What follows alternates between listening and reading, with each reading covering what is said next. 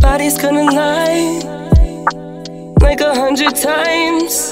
Hi guys, welcome back to Sims. It's Juno. This is episode 3.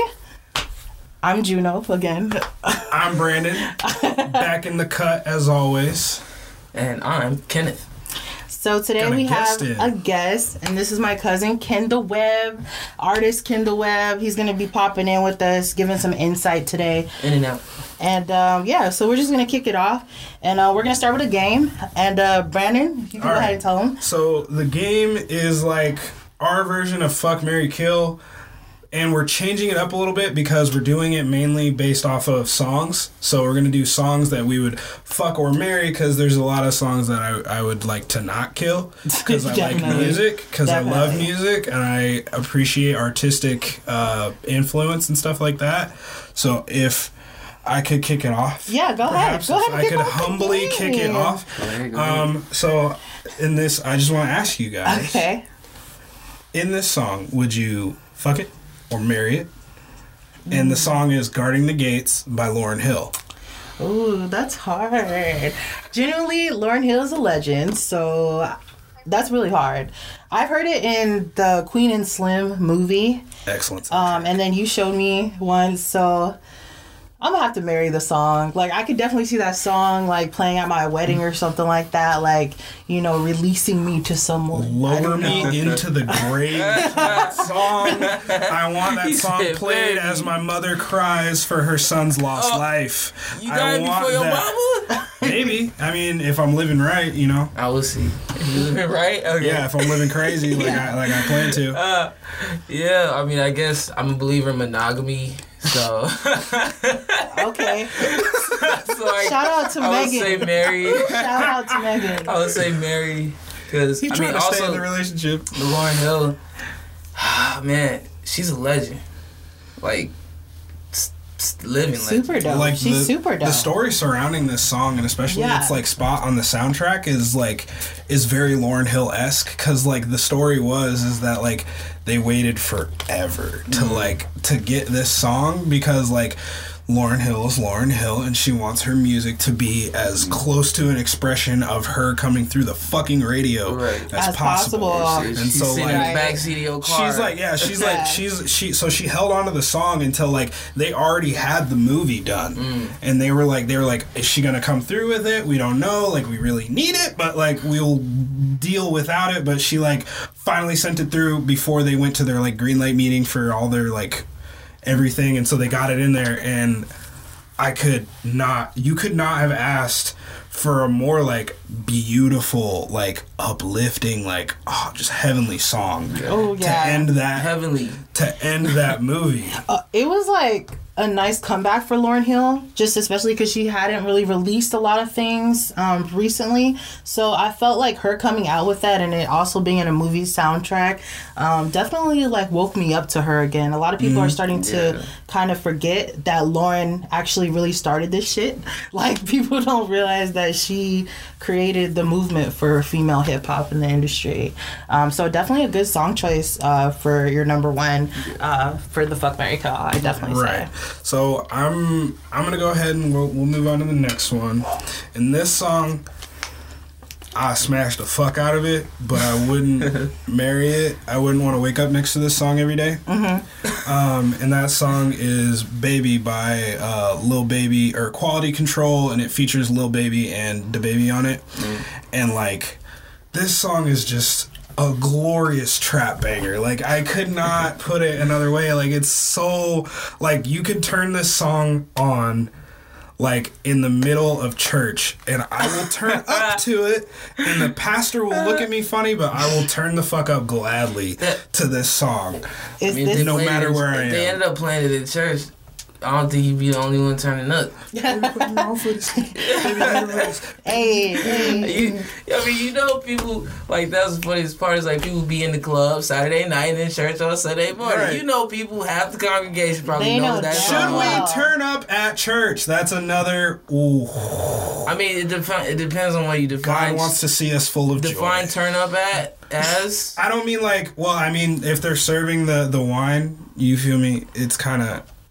Right. We turning up right then and there. I mean, I'm getting a free drink inside the congregation. That's a good God day is for paying me. Is paying for your tab. Like, God is putting he's paying like, for your life. Said, put it on my tab. I put your life on my tab already. Put the drink on my tab. Drink up. Let's get crunk. So like that's God's whole energy. So now we know Brandon drinks after, you know, the night before he goes to church. We know. And at church. And at all right. You might have to would you guys fuck or marry this song? Ooh, you know what? I'm gonna have to say fuck because like I love trap and everything, but it's not like one of my favorite trap bangers. So I'm sorry. No. You should have chose something else. I would say probably like maybe send him a text. Like, the you up text? You up? Maybe like type it in and if then don't hit back. It's but wait, no, good. Type it in and maybe like should I send it? Should I actually not send it? Should I actually not send that text message? Is it too risque for the people? You're asleep anyway. Nah, I'm not sending this. You're not sending it? You kill that song? You over it? Yeah. I mean, great artists. Great artists. Again, great artists. Just not, like, my cup of tea, not my vibe with it, you know. I smashed the fuck out that song. I mean, honestly, and guys, all the songs that we're mentioning right now will be listed down below. So if you guys haven't heard the song, you guys can listen to that song. Just so you, if you guys don't know, you know what, we gonna go a step further and make a playlist for y'all if y'all haven't heard these songs. You feel me? Because like some of this stuff that we talking about, I'll bless your life. You feel me? That's all I gotta say. It might heighten you to a new level. You feel me? Okay, so the next song. Okay, go in. Be Swayed. Swayed by Anderson Paak. Ooh, yes, indeed. Damn, you got me with Anderson Paak. Like, that's hard. You know how great he is? He's one of the greatest. So if you see this, Anderson, what's up? What's up, boo? What's happening, bro? What's up? What's up? No, but that's a really good choice, I think, for you. Mm-hmm. I'm gonna have to marry off tops. Marry every single day. The song is smooth. How he comes in, like smooth, just smooth as fuck. I can't even say it. It's probably comforting. What do you think? What do you think? I would say marry because Anderson Paak just has that.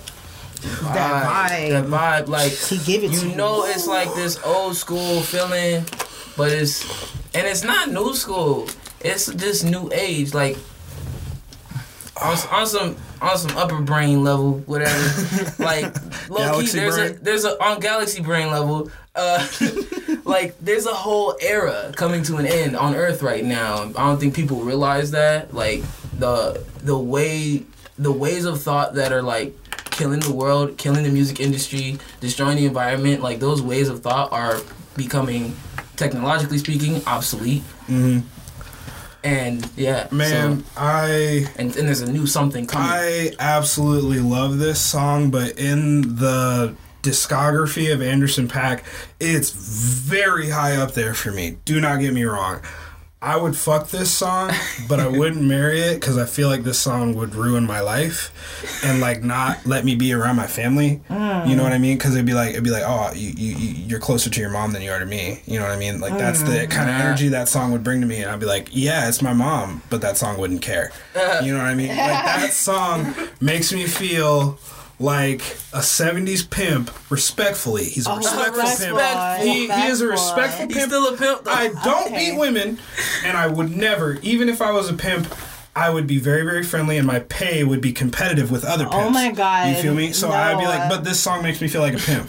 Honestly, I want to step to this song. He's thugging. Or, you know what would be even better? Is because I went to the roller rink the other day. I should have requested this song. At the roller rink, bruh. I mean, I feel like he does kind of make that vibe. It is a song you want to skate to. Yeah, definitely. He gives off like 90s barbecue with my uncle just chopping it up vibes. Like, that's the type of vibes I get when I listen to this song. But I don't know. I'm going to marry it for now because I fuck with Anderson Paak, but I thought you was gonna choose 6 Summers, cause that shit. Hey, this shit don't. Trump's got a love child. Yes, you know he do though. Yes. She's somewhere. She's somewhere in the world. So my next song is gonna be Cyanide by Daniel Caesar. Grammy Award winning nominee. Daniel Caesar. Gotta throw that Grammy out there. Cyanide. Are you marrying this song? You can't say marry to all the songs. Like, I'm not saying it to all the songs, but genuinely, I would... you did say fuck to look. Yeah, the baby song. Okay. Yeah, because that wasn't for me. Okay, I feel you. Yeah, but... honestly, when it comes to Daniel Caesar, I don't dislike anything that he does, personally. I feel like he's one of the best R&B male artists out right now.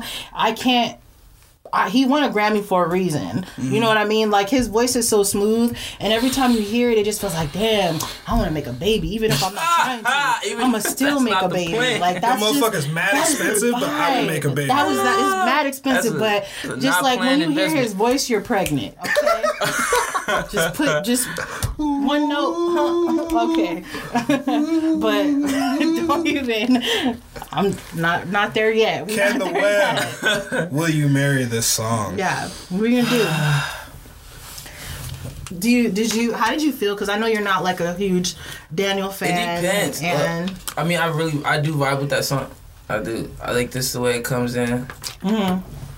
It's just like a chill vibe, and low key like still finding myself, still figuring it out. So yeah, I mean, everybody can't vibe with everybody and everything, but Daniel Caesar is definitely, he makes some vibes that I vibe with. So he's a peaceful being. I would like it. Would you fuck it though? Would you fuck it? Or would you marry it? Not marry. Not marry? Not marry, it's not your favorite? One night stand? Maybe.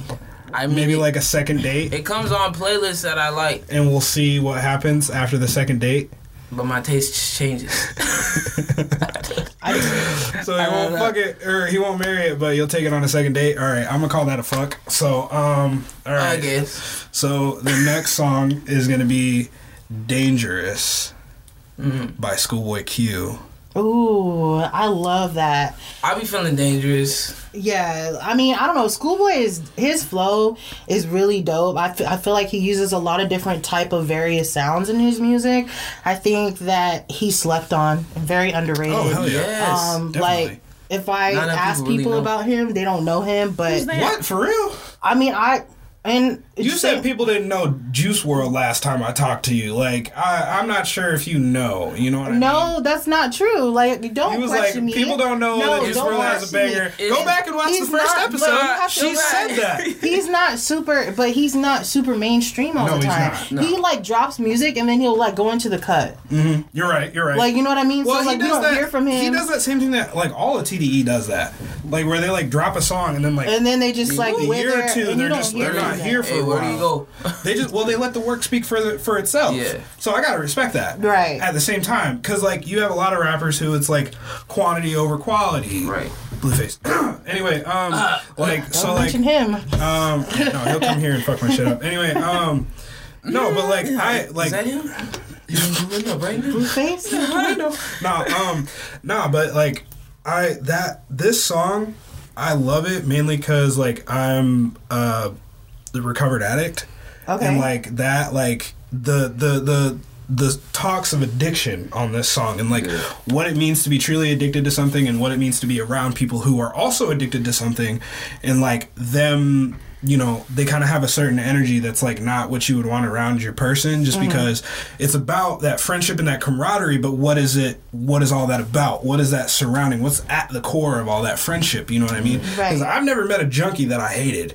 All right, like all the junkies I've ever met are like cool ass motherfuckers. Tell people, like you ain't gonna ask somebody for drugs and be an asshole. That's true. Like every junkie I met is nice. Like I met a lady at the bus stop recently, and I knew she was on something, but she was very. Shout out lady at the bus stop. You're a real one. She was real. She was. Addiction has a genetic component. It's not your fault. Right. Most of those people have really bright lights, but people choose not to see them. You know. So shout out to your recovery though, and I see how that song like impacted you. You know, like because just. It's a magnificent song, but Kenneth, my real question. I didn't even say what I would do to the song. Yeah, I was like, whoever's ready for it. I was like, wait a second. And I would definitely fuck. I fuck with the song, so it's a fuck for me. It's with that one. Yeah, it's a smash. It's a smash. You know. I think so. You smash? Not married? Because marriage is serious, man. Right, I just can't commit right now. I just don't know. I'm still young. I gotta figure this stuff out. Yeah, I feel you. I would marry this song. Definitely. We would get married in like a Las Vegas type of setting. Yeah, like it would be like it'd be a very very small setting, but you know. Yeah. Okay. Cool. So yeah. So you know what? I think it's about that time. Yeah. Okay. So I have 5 I'm gonna pull out for y'all. I think my first one today is gonna be D Smoke, Black Habits. I don't know if a lot of you guys have heard of it. It's brand new, but. How you feeling about it? Black Habits. I'm gonna start with Kenneth today, because you're an activist out here. Like you preach black rights. You for your black people. You know. So what's up? I would definitely say married, cause like it's such a different vibe. It's a different vibe in the song, and his lyricism is so. It's true. It's speaking truth. And for me, like, having studied different types of texts and scriptures and things, it's like, it really resembles a lot of what prophecies talk about. It's like, real talk, the children of Israel were the reason for their own destruction. They were the beloved, but they didn't love each other. Right. And I definitely agree. And would you say, like, because... Like, you know, D Smoke is from Inglewood. Like, you know, right. Our grandma's house. And I vibe with that. Like, I'm like you know, there's a whole part of me that I feel like I know, but I don't know. Right. Because I've lived in AZ my whole life. It's like, family moved out here when I was 2, so it's like, what? Like, there's a whole part of me that I'm not sure of. Mm-hmm. There's a whole part of me that I don't know. And Dad passed at 5, so like, that's, like, there's no direct link. And so every time I hear somebody coming out, from Inglewood. Right. I'm like, damn, hold up, that's way too close to not be family. So, like, I really vibe with literally every single piece of music that he has put out thus far. Like, okay. And that's great because, you know, D Smoke, he's on the rise right now. And for a lot of you guys don't know where he's from, Netflix Rhythm and Flow. So he's so dope. Check him out on there. But yeah, I'm going to go into my next one. And it's crazy. This person I'm about to bring up, Travis Scott, one of my favorite, most all times, No Bystanders. So. I wouldn't. Here's the thing. People are complicated.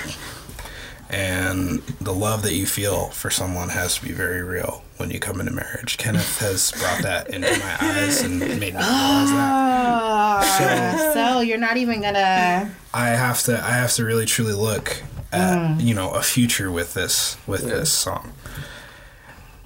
I don't see one. I see a very fun right now. Oh, okay. I see a very beautiful. You're having a good time for now. Right now, it's awesome. Know her I might date this song briefly. Have you ever just been high and in the car and listened to No Bystanders? If you haven't, I suggest you do it and it'll change your life. I don't smoke and drive because I don't want a DUI. And I am not saying that I have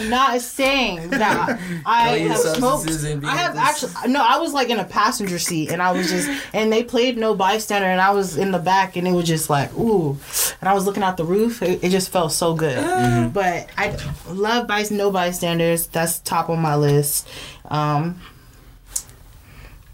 It depends, but I'm gonna go with Brandon on that one. It's just, it's a vibe. That's the hardest part about music is like, it's such a saturated market. Fucking preach. Oh it's such God. A saturated market that like, there's so much good music out there. I'm just not sure if I would really have a relationship. If that's like on your list, right? Okay. Well, my next one for you guys is Akota the Friend Church. He's a newer rapper, a lyricist. What do you guys think about him? I'm going to go with you, Brandon, first. You going to fuck, marry, kill the song? It was a song that I had not heard before.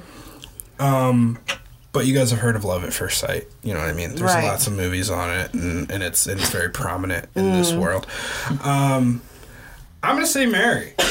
Just because I can appreciate the lyricism that he brings to everything he does, and especially this song.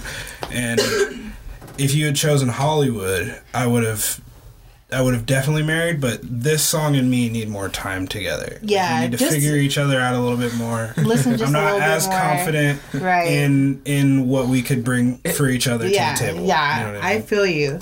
I definitely think this song is a winner in my eyes. Like, Akota the Friend, he's all. Whenever I hear something by him, it's always a slap. The lyrics are always very relatable, and especially to black people. You know, I'm rooting for everybody that's black, so thank you, Akota, for pushing that movement for me. But I think when I'm going to go into the next one, and you guys have heard it. You guys know I've been crazy about this girl forever. So Jhené Aiko, One Way, featuring Nas. And what would you say? Because, you know, I know that you like Nas, Brandon, so... It's a legend on there.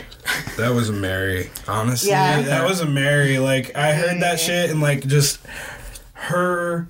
I know how obsessed you are with Jhené. Like, my and inspiration just, like, in life. Like, the bars from Nas on this song are fucking insane. I mean, the beauty in Jhené's beyond angelic. It's like it's a step here that no one has been able to like recreate or match. No one ever will. No, for real. Because Jhené is a special person. Like, she is. Honestly, she brings a special energy. Amazing. And that, and when we had Michael Broxley here, and he was telling me, and he was showing me that performance with Jhené, that right there told me, like, all right, look, like you.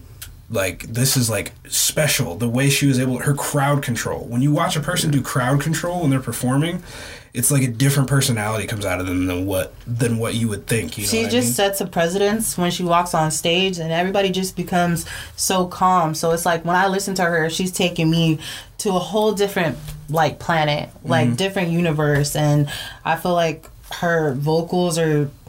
It's like you said, unmatched once again. And Nas, when he was rapping, though, lyrically, people don't know. If you don't fuck with Nas like that, then I can't fuck with you. I'm sorry. And sonically, because personally, his flow has never not impressed me once. So that's what I would have to say about Jhené. But just kind of like getting... out of this whole Jhené Aiko, love fest right now. I definitely want to transition it over. So today, guys, we have an artist coming in locally from Phoenix. She's an amazing artist, amazing woman. I have the pleasure of calling this woman my friend. So guys, get yourselves ready for Res Lauren. Body's feeling light, like 100 times. I can't peel their eyes. All in painted shadows, where they at, dripping out my mind.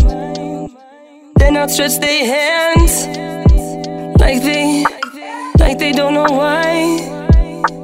We've been seeing red, started going blind. We've been seeing red, started going blind. So I had to take my time with the answers. Pain was on the cliff, taking chances. Echoes had me sick up in the head. I was casting stone, getting sideways glasses. All right, so Lauren, we have you back on Sense for the first time. Thank you so much. I just want to say you look amazing today, by the way. Like, thanks. This whole fit, like, it's just amazing, immaculate. Just go ahead and cry. Thank you. Shout out Drifting, you feel me? that Igor hat, that Tyler merch is popping. I know. Yes, that's real shit, real shit. They can't see the logo, but it's there. Super, trust me. Super influencing. So, Lauren, why don't you just tell us a little bit about you, like where you're from originally, like how you got into music, and how you got into the music scene here in Phoenix locally. Yeah. So I was born in Arizona, Chandler, Ahwatukee area, a little bubble of a situation there. But I went to school in Phoenix, and then I went to college in Tucson. I always had like an affinity for music. Like I was always writing poetry and lyrics, even before I knew how to like even make a song or anything like that. Like in an ear for music, I played keys when I was really young, but because I had an older brother who played sports, I'm Aries, I'm super competitive, so I sort of felt like I had to compete in that sense, and so I started playing sports too, and kind of let piano take a backseat. I kind of quit because I thought that I had to be able to read music in order to be good at it. To play. That's kind of like the vibes I was getting from the teacher. And maybe I was misinterpreting, but because I would just memorize everything or like, play things by ear and stuff like that. So I still have goals to teach myself keys. I touch on it here and there, but yeah, I went to school in Tucson. Prior to college, I was really only familiar with the rap that I was hearing on the radio, hip-hop that I was hearing on the radio. I was really into alternative rock, but finally discovered, like, the underground. Like, I think I discovered, like, Chance the Rapper and Childish Gambino first, and then from there, like, I was like, shit, it's more than just, like, Kanye and Jay-Z. You're like, this is so like, tight. This is, So it really, like, fell in when I was studying poetry in school. I started creative writing. And kind of like meshed to the recognition of truth, I think, and the expression of truth that I magnetized to hip hop for is it almost like gave legs to my poetry in a way that I never had experienced, and so I felt really empowered and really powerful through expressing my poetry and like rap style, and then down the line learning the difference between like rap and hip hop, and like really understanding what it is that I wanted to say and like what you wanted to do. Yeah, the self-education that took place after college was really what transformed my life. I'm really grateful for the experience of being able to go and like to school in state and stuff like that, and have experience. My poetry professor, who was insanely transformative to my work, but I would say it was everything that I was able to take that to, like in terms of continuing. To continue to grow and like, you know, use your music and everything. Okay. Mm-hmm. Yeah. That's really cool. Yeah. And like you started out with poetry and everything. Mm-hmm. Okay. So like, are you, you're originally from Arizona? Mm-hmm. Okay. So you're a native. Yep. Okay. Oh, you said the Phoenix. How I get into the Phoenix. Yeah. I moved back from school and moved back to Phoenix and just like got a restaurant job out here and started like going to, it was crazy. Like I met a few people randomly, but it was like twice within the same week people told me, two different people had told me about Poetic Soul. Oh, so that was really where I first started to meet artists. Right, yeah, I met PK, I met a few other artists in the community. Okay. And then that's how I started like branching out to finding out about more events and stuff like that, just by like keeping an ear to what's going on. Okay, yeah, I love Poetic Soul. Like that's definitely the place you want to go if you want to meet other artists and like other creatives. So I definitely see that. And then you just kind of had conversations and you made those connections, and then here you are today. Yeah, shout out J-Wop too, because there was a conversation I had with him that like completely changed how I approached making music. So really big shout out. That's really awesome. I know who J-Wop is, and he's dope. I definitely fuck with his music too, and PK for sure. That's really cool. I know Brandon. Yeah. So like, you know, I mean, so when you were getting into it, like, what was the like instead of so when you went to the Poetic Soul the first time, did you go there? I assume you went there with your own. Did you perform the first time? Yeah, I was. I still remember it like plain as day, like as if it happened yesterday, and I just like signed up. I don't know if I was what I was expecting or like whatever to go, but I went like really early on, because this is when they would arrange it based on like returning people would go like later in the evening, and new people would go at the beginning. And I went like, first or second. I think I went second. And I just went up on stage and like told the band to like play whatever, and I spit the two verses that were my favorite and the ones that were committed to memory at that time. And I still know them, but there are other ones that have taken their place since then as my favorites and things. But I just got, as soon as I got the mic in my hand, it was natural. It was really my first time performing really on the mic. Like everything had been so internalized and so practiced like in my own space, in my own time, but I really never had an opportunity to hop on a mic like that. So in front of people. Would you say that like when you got off the stage, was there any like anybody who was like thinking like, oh, this is a comparison? Would you say like you got comparisons like right off the bat? Because that kind of...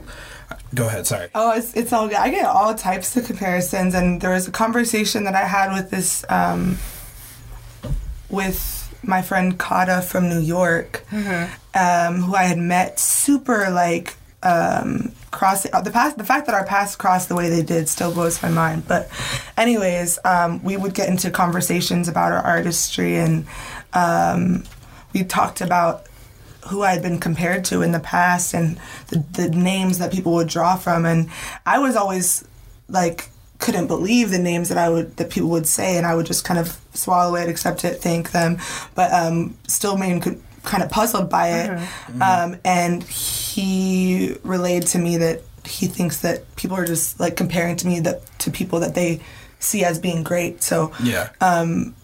I took that as like with a grain of salt in the sense of, now I take every time that someone gives me a name that they think, I same sense of being grateful, but I always recognize that like it's not necessarily that it's that exact person, but it's that person's expression that and how like how they're in their free expression of truth and power and greatness and levels they ascend to, right. That they see that in me, and I always think that that's really great. So I try not to like pinpoint those names, but it's all types of names. Like, you don't have to go into that if you don't, feel comfortable with that, and that's fine as long as you know. The other thing, the reason mainly why I ask that is because I find that a lot of people, especially rappers, get compared to artists from before, and my like truest question is like, do you think it's a healthy practice to do that? Because like I feel like it stifles the new age artists' creativity, because then they get cornholed into this idea of like what they should be as an artist, what they should sound like, how they should move in this industry. I think it always stems back to intention, and not just intention, but like intention as it relates to impact. So when someone comes forth with a comparison, like what is your intention by that? Is your intention to have something to say? Is your intention to feel like there is something that you need to say? Is it coming across as like forced? Is it just because you can't really fathom this person's own individuality and like individual greatness? Is that why you feel like the need to say something? Mm-hmm. I don't know. I don't know that it's necessarily productive, because a lot of times when it takes place, it's like, oh, you remind me of this person, and it's like, well, is there any information that I can extract from that? Like, oh, are you really reading into it so deep as to say like, I see you take towards similar sounds as this person uses. I think that's really cool. The way you do something different with it is cool, but it makes sense why they remind me of,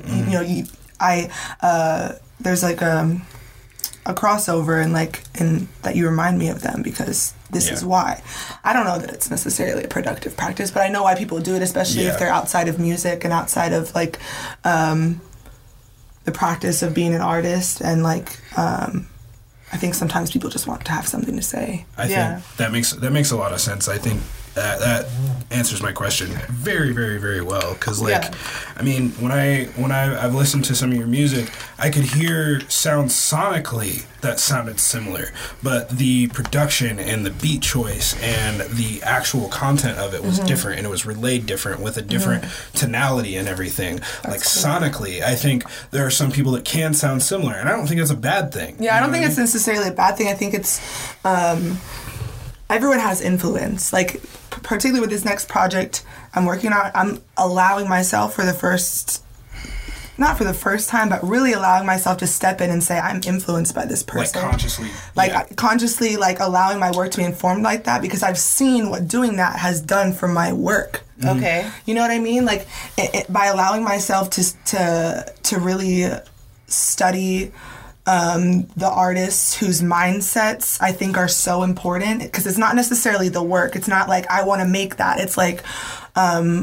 it's like, I want to align myself with where this is coming from and see how it is projected and makes manifest when it's filtered through my psyche and like when it's filtered through what I have to bring to it and what I have to say, because inherently anything that I'm doing is always going to be different from anyone that I draw influence from, by the fact that being filtered through this physicality and these eyes and the things that I've been witnessed and taken empathy from, like, it's gonna be different. It's just inherently. Yeah. And so I think it's healthy to allow people to draw influence and not say, like, you're trying to bite, you're trying to be there, like, you're trying to do this, like, da-da-da. No, let people just take healthy influence from the people that allowed them to grow, because in reality, nothing belongs to us, nothing, everything's a remix, everything has been done before, nothing new under the sun, however you want to say it, like, nothing belongs to you. So as soon as you realize that, as soon as you recognize that everything that you make as a creator has been bled into by the art of someone else, whether consciously or subconsciously, then you allow yourself the freedom then to say, this is specifically what I like about this thing, and this is how it can inform what I do. Okay. And Lauren, like, that definitely brings me into the next question I have for you. What would you say is one of the most common themes, or a couple of different common things within your music that you always tend to talk about or lean towards? And do you see that changing for you as you get older, and as the era changes with music? Do you feel like you're capable of changing with that era due to the themes that you talk about right now? I love that question, because one thing that I've always reflected on is that still waters run deep. Mm-hmm. So there are certain things that are gonna always recur and are always gonna be relevant until they're changed, until our society and the people in it that aren't engaged with the discourse of what it means to have power systems that build identities on the backs of the oppressed. Until people are able to recognize that and recognize their place in it, because right now I think the biggest problem is there are too many people that don't see themselves as central to that narrative. Mm-hmm. They think it's an issue that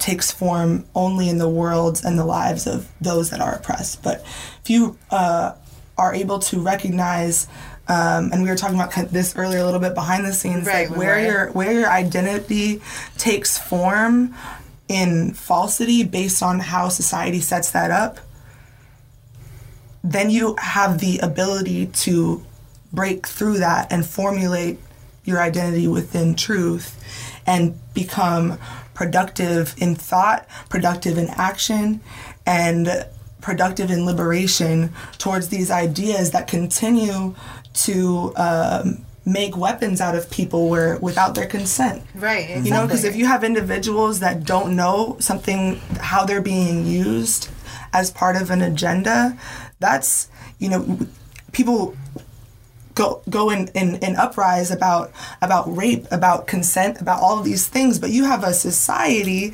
that is using your identity and your ideologies against you and against others without your consent. Every day, unless you're seeking out those points of truth.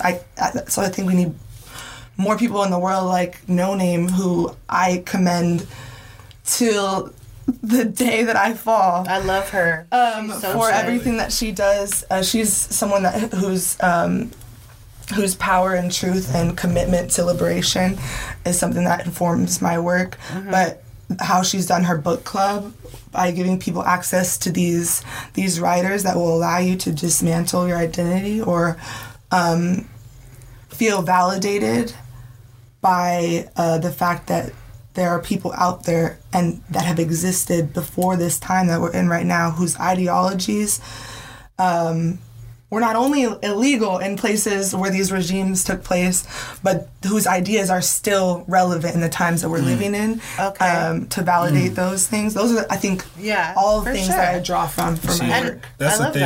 I don't feel like people really look at the world that we like.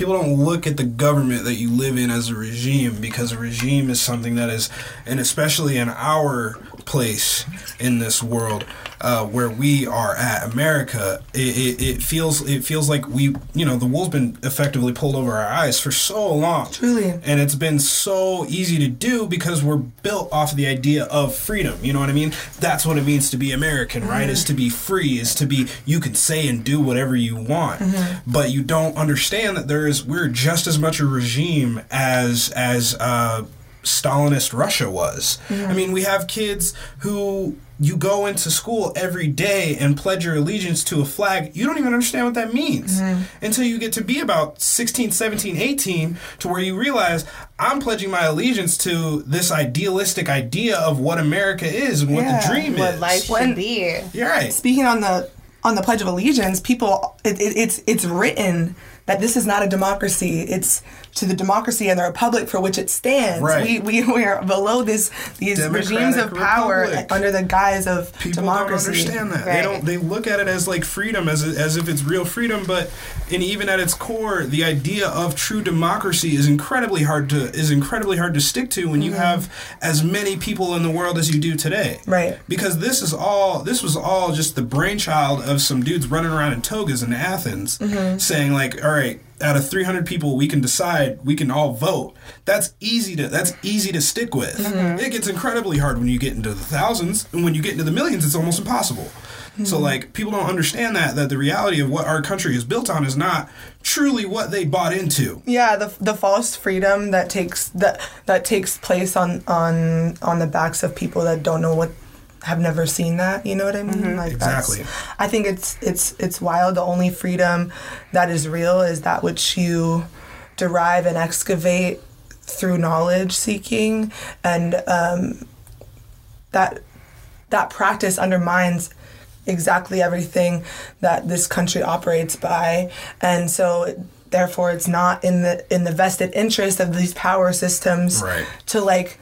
Guide you to that access of true truth, true knowledge, if you win in the true game, identity. You ain't gonna give everybody the answers. Yeah, exactly. Right, exactly. Again, just moving on to like our next question here. I love the way you dress, Lauren. I definitely feel like you're different. It makes a statement. Like when you walk into the room, I noticeably see that you're different in every aspect. Would you say that like you dress this way because like you don't want to be overly sexualized within the music industry? Because we see so many female rappers today who just don't wear a lot of clothing, you know? Like, do you cover up for a reason, or this is just like a way that you've always dressed because you like, this is like my swag, not because I'm trying to make a statement or, you know? I would say I've always gone back and forth into experiencing my femininity through how I dress, and then to experiencing my own version of that femininity through the lens of my masculine energies. Mm-hmm. And I think I grew more and more comfortable and accustomed to a way of dressing that allowed me that self-possession. I think that's really what it stems to, because it took place in like educating myself of like realizing how the power systems don't want us to be able to have that self-possession in terms of our identity. The more that I excavated in terms of my identity and that knowledge, the more I wanted like for myself, you know, and the more I recognized being addressed and given different energy. Do you feel like people take you more seriously because of the way you dress? I would say for sure. I hear women talking about in the community a lot and outside the community how they would go to a studio and dudes are like trying to flirt with them and trying to holler at them, and it's like I don't deal with that because I think it's not as accessible, and it kind of is confusing, I think, to some people, particularly as I investigated the modesty component by covering my hair, but then taking that as a form of resistance. Like how we dress is how we build our armor for what it is that we're going to have to confront.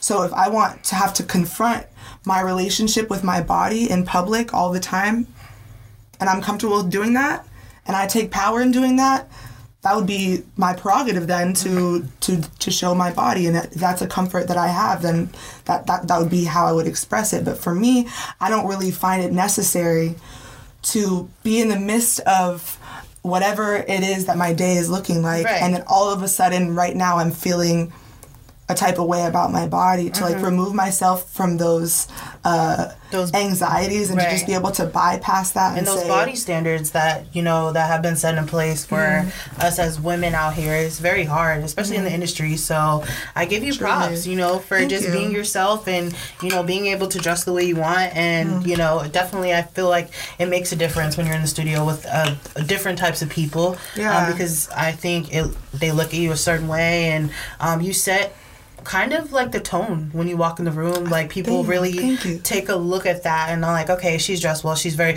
a classy person, she's she's not out here like being foo-foo or playing around or anything like that. So oh, sorry. No, you're good. Go ahead. There. Like I said, there are times when in my past where I've slipped into like the femininity of really wanting to experience the beauty of my body, but I've always since when I was little, I've always taken toward expressing myself through, because I had an older brother, so I had a lot of hand-me-downs from my brother. I was always influenced by, wanting to fit in, and that way I played sports and stuff like that. So the tomboy in me is just like living her fucking life. Right. I love that. I can do it. It's all about like the reclamation of identity. Yeah. I don't beautiful. Think it takes anything from who I am as a woman. It was funny, I was having a discussion with somebody, and I just jumped to the conclusion that they would assume that I would take more to my masculinity or something like that, or that I think there was assumptiveness towards my sexual preference or anything like that based on it. And I just had to assert, I'm such a woman. Like, I take off all the nurturing components of what it means to be a woman. And celebrating that in ways that doesn't have to be so sexualized. Overt and so sexualized. Exactly. So I would say it's just a tool. I would say your garments is your armor. Yeah. And that poses a question for Brandon, being the guy right now on the podcast. You've been in the studio and you've seen females walk in, or you've worked with people before. So how would you feel if you've seen somebody walk in as a rapper? Do you feel more comfortable if they were dressed like Lauren, versus would you take someone walking into the studio dressed like Lauren more seriously versus someone who is showy, who is maybe wearing little shorts or has cleavage out? How do you feel as a man? There's a part of me that I want to give the woke answer, and then I'm going to give the true answer. Okay. So, and I want you to be completely honest. I'll give you the true answer first. So let's be honest. I right off the bat, if a girl was dressed in something that was very showy, I would be not thinking, I would probably be not thinking too much about her... her intent coming into the studio. I wouldn't be really looking at that so much as I would be looking at her, because I would be like, damn, she's gorgeous. That's wow.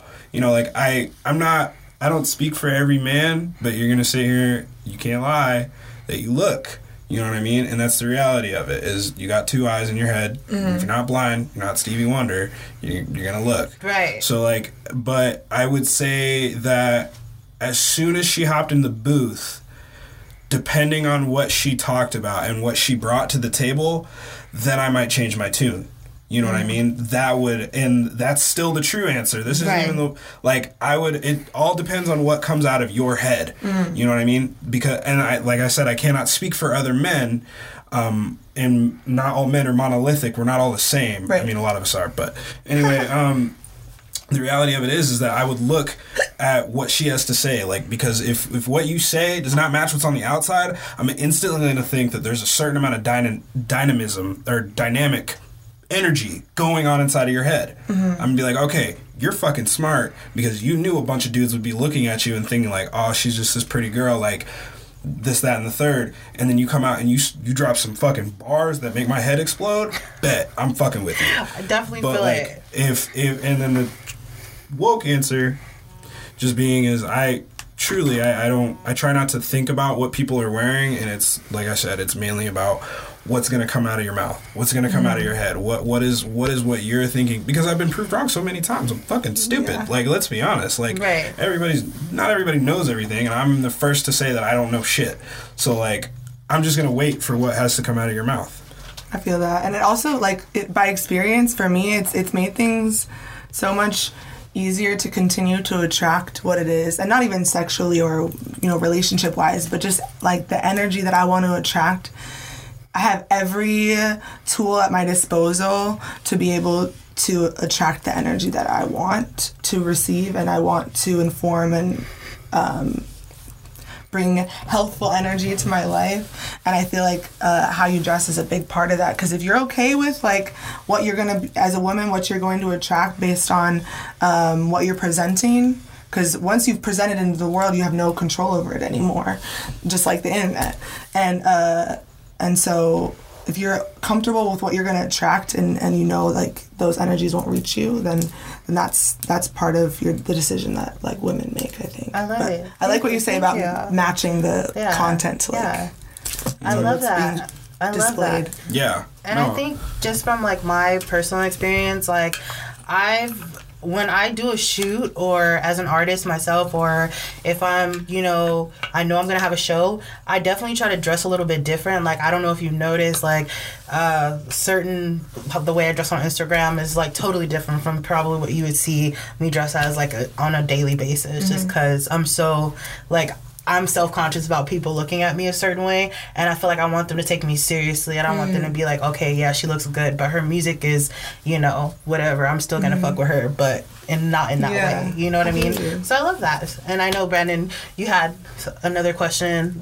Yeah, well, I mean, a lot of the questions that I've had have like been answered. Yeah, but like, cause like, I mean, between a lot of this stuff, like, just our conversation has been so telling and just, like, so open. But I guess my next question would really be is, like, how has, like, the music making process and just the things that you've learned from what you've taken in from the music that you got into, how has that kind of, like, evolved your outlook on yourself in this spot in society?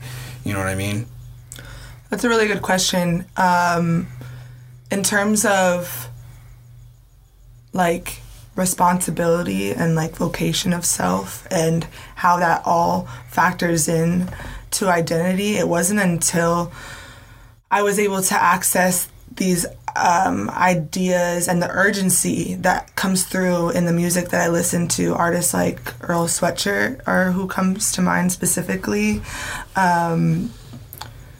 and recognizing what I was always trying to excavate towards. Like, there was as I was building and progressing myself within my lyricism and the messaging and everything, in order to continue to elevate myself and access and excavate all these ideas that I knew I was capable of setting forth, that came with a continual, like I've said, education of myself on what my identity is within these larger schemes. So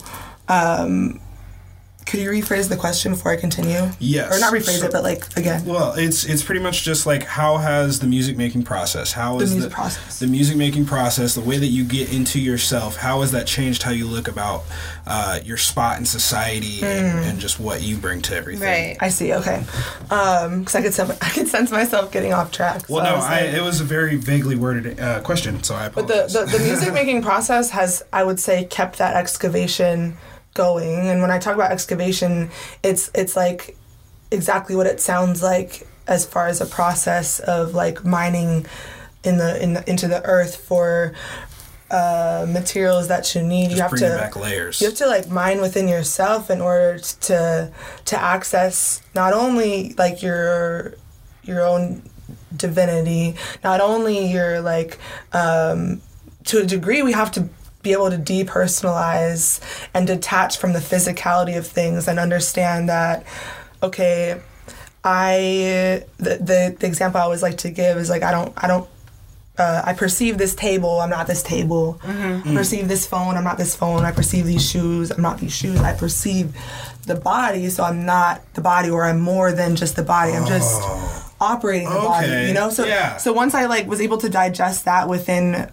my own belief states and like continually want to bring that forth in my music, it became a lot easier to understand that the traumas that are associated with my, everyone has traumas associated with the, with their own physicality, whether right. it's things that have actually physically happened to them or things that are attributed to the physicality of the body. So like what it means to, for the physicality of who I am to effectively descend from histories of colonization and things like that. Those are things that the ancestors of my physicality did. But I have right. I have the energies that operate my physicality that are not related. Right. So you move beyond that. So you're able to. So it's, yeah. it's yes, there are things that I have to acknowledge and address by my physicality and what it means to move in through the world as a white woman and what all privilege comes with that. What all thank you ramifications, yeah. stigmas, stereotypes. That was really good. Yeah. That you say that. I love that. Yeah. What all comes with that? Yes, I have to be aware of that. But I also am allowed. I'm allowed to align myself with the divinity of the energies that operates my physicality, my psyche, everything that I write and make is filtered through all of that, but it comes from a place that is also separate from all of that. Yeah. Which is everybody's okay. right. Yeah. Exactly. I see what you mean. That's beautiful. And thank Lauren, you. I'm like super excited to hear your music. Mm-hmm. So I know that you're going to be freestyling on a beat for us today. But before we definitely get into that, tell the people, what project are you working on right now? Like, what are you doing? Like, what? I want to know. So I have two works out right now on all streaming that I had put out last year, and I'm working on the third in the series right now. So the first one is Anti-Fake, The Tape, The Letter. Second one, Anti-Fake, The Letter, The Memory. Sorry. And then the third one is the one I'm working on right now, and I'm really excited about it, and it's called Anti-Fake, The Memory, The Moment. Mm-hmm. So it's basically taking a lot of the stuff that we are talking about is stuff that's being continually unearthed and excavated and then re-injected back into the lyrics and the messaging and the energy that takes place on this project, where I'm looking at everything that how memory affects the moment, basically. Right. How where we've been affects where we are, and how the moment doesn't necessarily have to carry the same energy that the memory had. I love that. Like where we have vocation and we have option and we have choice and challenge and duty to harness the moment and, you know, create something new with it. Right, right. That's really awesome. I'm like so excited to hear your project when that's it really does fun. Come out. And I can't wait to hear you freestyle today, as a matter of fact. I have one more question. Go ahead, I'm like running the podcast. Right, no, it's okay. I have one more question. Just because I see the cohesiveness of your projects, and I'm a huge fan of concept albums. And I just want to know, like, what's your... Just if you could give us one, just a soft one concept album that you like might be your favorite. Big Fish Theory, Evan Staples. Oh, that is easy. That is very good. She got on the gate with that. And I would say then followed by Damn. Okay. Mm-hmm. Oh, definitely. Yeah, one of Kendrick's. They're like they go back and forth. They like spar with each other all the time in my bedroom. Right. Yeah, I'm sorry. I just had to ask that. Yeah. No, it's literally, we always talk about concept albums and, like, what we love. And I was just telling Brandon, like, last week I listened to Pimp a Butterfly for, like, the first time all the way through, like, the beginning of January, and it changed my life. I was like, oh, wow. Kendrick is on a whole different level. Yeah, he's awesome. That's really crazy. Yeah. But thank you for sharing that with us. Yeah. Like, where can the people find you, Lauren? Like, where are you at? Yeah, totally. Social media? So, social media-wise, I'm at Res Don't Die on Instagram, and that's like everything that Res stands for will never die. So respect, responsibility, preservation is everything. That's what doesn't die. So Res Don't Die. And then everywhere else in terms of like listening on streaming, you can just search Res Lauren, R-E-S, and then my name Lauren, L-A-U-R-E-N. And then Twitter, I think it's just Res Lauren. Awesome. Awesome, definitely. Well, you guys heard it first. That's where to find my girl, Lauren. So you better go and check out her projects on Apple Music, Spotify, all of the greatest little streaming apps out there. We're going to hop into this performance. And again, my name is Juno with Sense. And I am Brandon with Sense. You can find me at Bummy Poppy on Instagram because I am Bummy, and yes, I am Daddy. And I created this name, by the way. Give me my props. He's not gonna ever do it, but okay. You get a sprinkle of props. You may get a crumb of props. Just a little bit. A crumb of props. And you can find me on Instagram at Junoverse, and that's JUNOVXRSE for a lot of people who can't spell. Sorry. And then Sense Pod Official is our podcast official. So hit us up. With it. Yeah. Hit us up. And I just want to thank Kenneth so much for being a part of this episode. And where can the people find you, Kenneth? Hurry up and come in the shot. Hurry up and come in the shot, Kenneth. Hey, this Kenneth Webb on every platform. You smell awesome. Me. Awesome. Thanks for having me. Yeah, no problem. Thank you for coming. I'm excited for this. You have set such a high bar for us, and this could be filmed or not. I don't care anymore. But you set such a high bar, and if anybody who comes on this show next is not as good or as doesn't bring the same energy, I don't want it. And I don't. And like you said, you definitely set a bar for us now. And just not even just as podcasts listeners, just to listen to you speak is just like a gift in itself. Damn, like just the magnetic energy that you bring to the table. And we definitely hope to see you on future episodes. We have some other stuff coming out, and we definitely would love to see you again. Spin the mic and coming soon. Spin the mic. We're not gonna say too much about the next.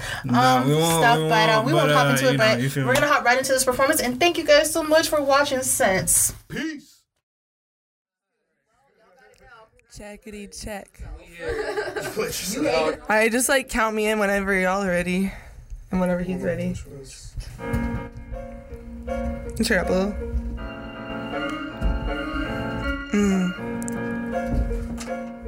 little. Check check.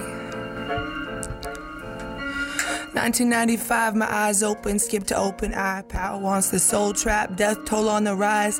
Some say no one ever really dies, like a silver lining. Others stay hurting for some perfect timing. Not a bragger or a boaster by nature, but I got raps, Jagger. Got you focused in on my soul, the body changer. Relay ancient alien, scenes I've been rearranged. Ego's flaring up, I'm out of range, so put down your dagger.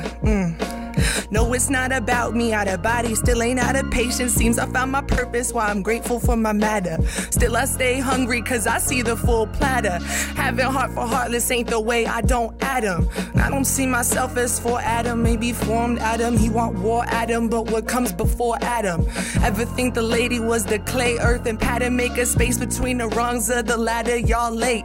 And everybody love until they ain't. I want you out the paint, some will never give, only take like a drain. I'm just trying to get up out the maze, out the AZ, turn the work to the wage, put my pen to the page. I can think of people who the money might change, but you ain't gotta worry about me. Surely I got goals you can't see, set the soil with seeds, steady all seasons, changing weather fleas, plus my heart lighter than the feather breeze. Every day I make myself better, G's, lines like ether, pepper with all the schemes, it's like knees, how I put this shit together. I like truth, showing proof, hold the roof, nailing tooth. Yeah, yeah. I like truth, showing proof, hold the roof, nailing tooth. If we're fighting, then we're bound to fight forever.